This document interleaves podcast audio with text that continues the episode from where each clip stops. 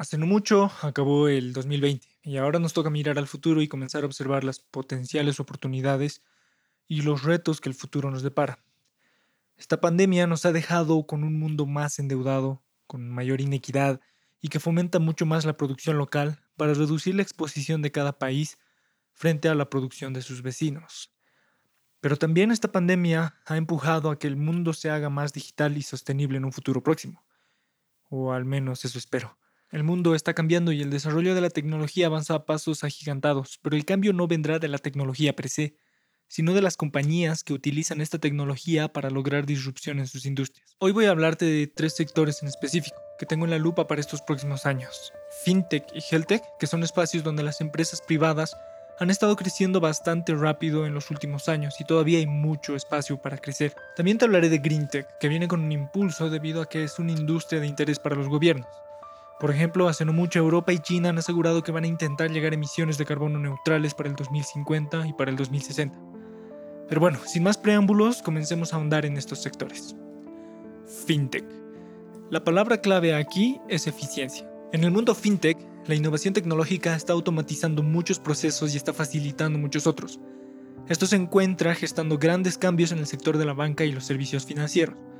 También se puede observar un alto crecimiento en los pagos digitales debido a las cuarentenas, y hay nuevas industrias creciendo paso a paso en servicios relacionados a InsurTech, que es seguros y tecnología, PropTech, que es bienes raíces y tecnología, como también en servicios de préstamos e inversión. Esta evolución pone a la industria financiera detrás del telón, porque es posible que sea una de las que tenga más potencial de crecer a nivel global. Si nos ponemos a hablar de pagos, la pandemia nos ha dejado en claro que ha habido un cambio en los hábitos de las personas. Hemos pasado de utilizar efectivo, es decir, billetes y monedas, a utilizar tarjetas y otros medios de pago digitales. Esto a su vez ha fomentado la adopción del e-commerce y de los pagos contactless. Actualmente los pagos digitales o mediante tarjetas representan aproximadamente el 60% de todos los pagos digitales los cuales después de esta crisis se estima que vayan a subir en volumen con alto crecimiento a nivel mundial.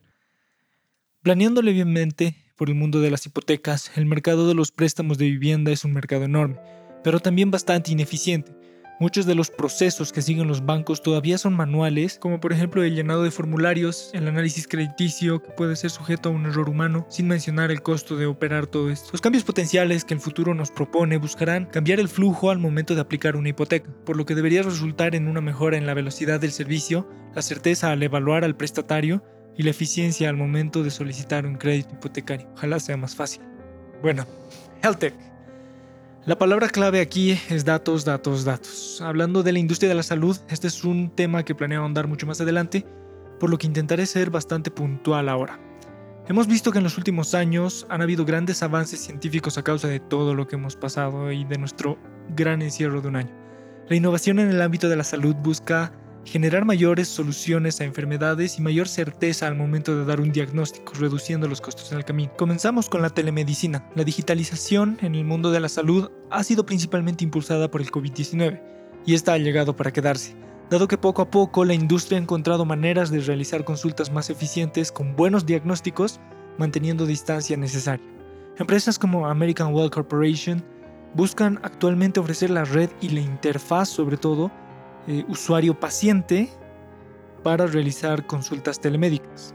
En la industria de los servicios farmacéuticos se ha visto también un incremento en la eficiencia al momento de realizar pruebas clínicas. Esto se debe también a que bastante capital ha ido fluyendo a esta industria para que estas empresas de biotecnología puedan continuar con la búsqueda de tratamientos para el cáncer, enfermedades genéticas raras y vacunas como por ejemplo para la del COVID, que ya se está distribuyendo alrededor del mundo. Las empresas de servicios farmacéuticos actualmente se están apoyando bastante en la generación de información precisa y la evaluación de esta analítica para la industria de la salud, por lo que se puede intuir que la administración de datos juega un rol importante en esta industria. GreenTech. Si tuviera que resumirlo en una palabra, utilizaría la palabra reducción. Dentro de GreenTech voy a partir los temas que tenemos en la cabeza del cambio en las siguientes categorías. Energías limpias, eficiencia energética y la movilidad inteligente. La energía limpia debería continuar expandiéndose como ha hecho en los últimos años, y cuando hablo de energía limpia, hago referencia a la energía solar y la energía eólica, que son al momento las alternativas de generación de energía más baratas disponibles.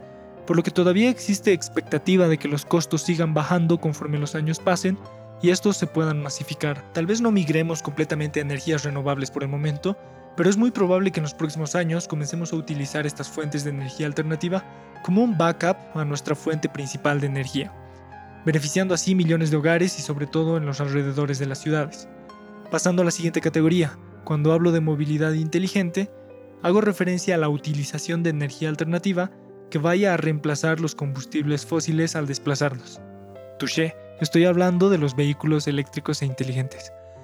Los vehículos eléctricos se han hecho muy populares en los últimos años, cuyo objetivo es reducir su huella de carbono a casi niveles de cero, pero para esto tenemos que hablar de su fuente principal de energía, las baterías. No es un secreto que las baterías de litio, níquel y cobalto son los protagonistas de este cambio. El litio es una de las soluciones clave en la elaboración de baterías eléctricas porque da mayor densidad energética, lo cual incrementa el poder de la batería manteniendo un bajo peso. Esto es importante porque es uno de los puntos que le da ventaja competitiva a los autos eléctricos frente a los autos de combustible fósil. Que la batería no pese tanto hace que estos puedan consumir menor cantidad de energía sin comprometer la experiencia del conductor al desplazarse en un vehículo eléctrico. El mundo también ha estado viendo el hidrógeno como un potencial combustible limpio, sobre todo en la industria del transporte pesado. Los participantes de esta industria estiman que el hidrógeno podría llegar a ser una industria de 2.5 trillones de dólares para el 2050. El hidrógeno, cuando hablamos de baterías eléctricas, tiene mayor capacidad de almacenamiento, lo cual permite viajar distancias más largas con la misma carga. Esto hace al hidrógeno atractivo para vehículos grandes, pesados y robustos como los camiones, buses, posiblemente los trenes y tal vez los aviones. Pero ese es el reto actual, porque todas estas alternativas tienen costos altos, eficiencia energética. El objetivo actual en este ámbito es poder reducir las emisiones de carbono de los combustibles fósiles más allá de los medios de transporte, por lo que también hay bastante campo de trabajo en la construcción de bienes raíces. Con esto me refiero a la calefacción, aire acondicionado, la automatización en los edificios y en las construcciones, refrigeración, entre otros. Esto representa una oportunidad bastante atractiva para la industria de los semiconductores, que son proveedores de estos instrumentos. Por otro lado, en la industria de la agricultura es donde más trabajo hay por hacer. Esta industria es uno de los principales contribuidores de gases de efecto invernadero en el mundo, y tiene que enfrentar dos campos de batalla al mismo tiempo tiene que lidiar con las consecuencias del cambio climático que ellos mismos generan, como ser sequías, inundaciones, cambios bruscos en el clima, y también deben enfrentar el crecimiento poblacional, una mayor urbanización y un mundo que crece sin control. Las Naciones Unidas estiman que para el año 2050 vamos a necesitar entre 50 y 60% más comida para poder alimentar a la población mundial, por lo que es importante comenzar a trabajar desde ayer para reducir el impacto ambiental y al mismo tiempo aumentar el volumen que se pueda llegar a producir para abastecer el mercado y que esto sea sostenible. Ahora quiero hablar brevemente del 5G, que no solamente está relacionada con el uso de los smartphones como todos estamos pensando, no, no, no solamente nos va a dar internet más rápido, sino que también va a tener una incidencia de forma transversal a lo largo de los sectores que hemos ido comentando. La emoción que existe por el 5G en realidad va porque esta apunta a ser una infraestructura comunicacional por la cual vamos a poder desarrollar diferentes tipos de tecnología de forma mucho más rápida, como ser la inteligencia artificial, la realidad aumentada, la realidad virtual, las nuevas generaciones de cloud computing y el Internet de las Cosas, por lo que considero oportuno mantener en el radar a las empresas de telecomunicación y a los proveedores de las mismas. Sin duda estamos en un punto de inflexión para la historia humana. Existe mucha incertidumbre sobre qué va a pasar mañana, cómo se van a desempeñar las economías, qué industrias van a ser afectadas, qué industrias van a surgir, cómo la tecnología va a afectar mi trabajo, entre otras dudas. Yo creo que esta década lleva tatuada tecnología en el brazo, y estos sectores de los que hablé van a ser los protagonistas del cambio. Pero dime, ¿qué piensas tú? ¿Qué otras industrias van a crecer de forma exponencial? ¿Qué otros sectores van a lograr disrupción mañana? Muchas gracias por llegar al final de este episodio. Espero que esto te haya ayudado a tener una idea mucho más clara de qué es lo que está sucediendo en el mundo y cuáles son los retos que estamos enfrentando actualmente.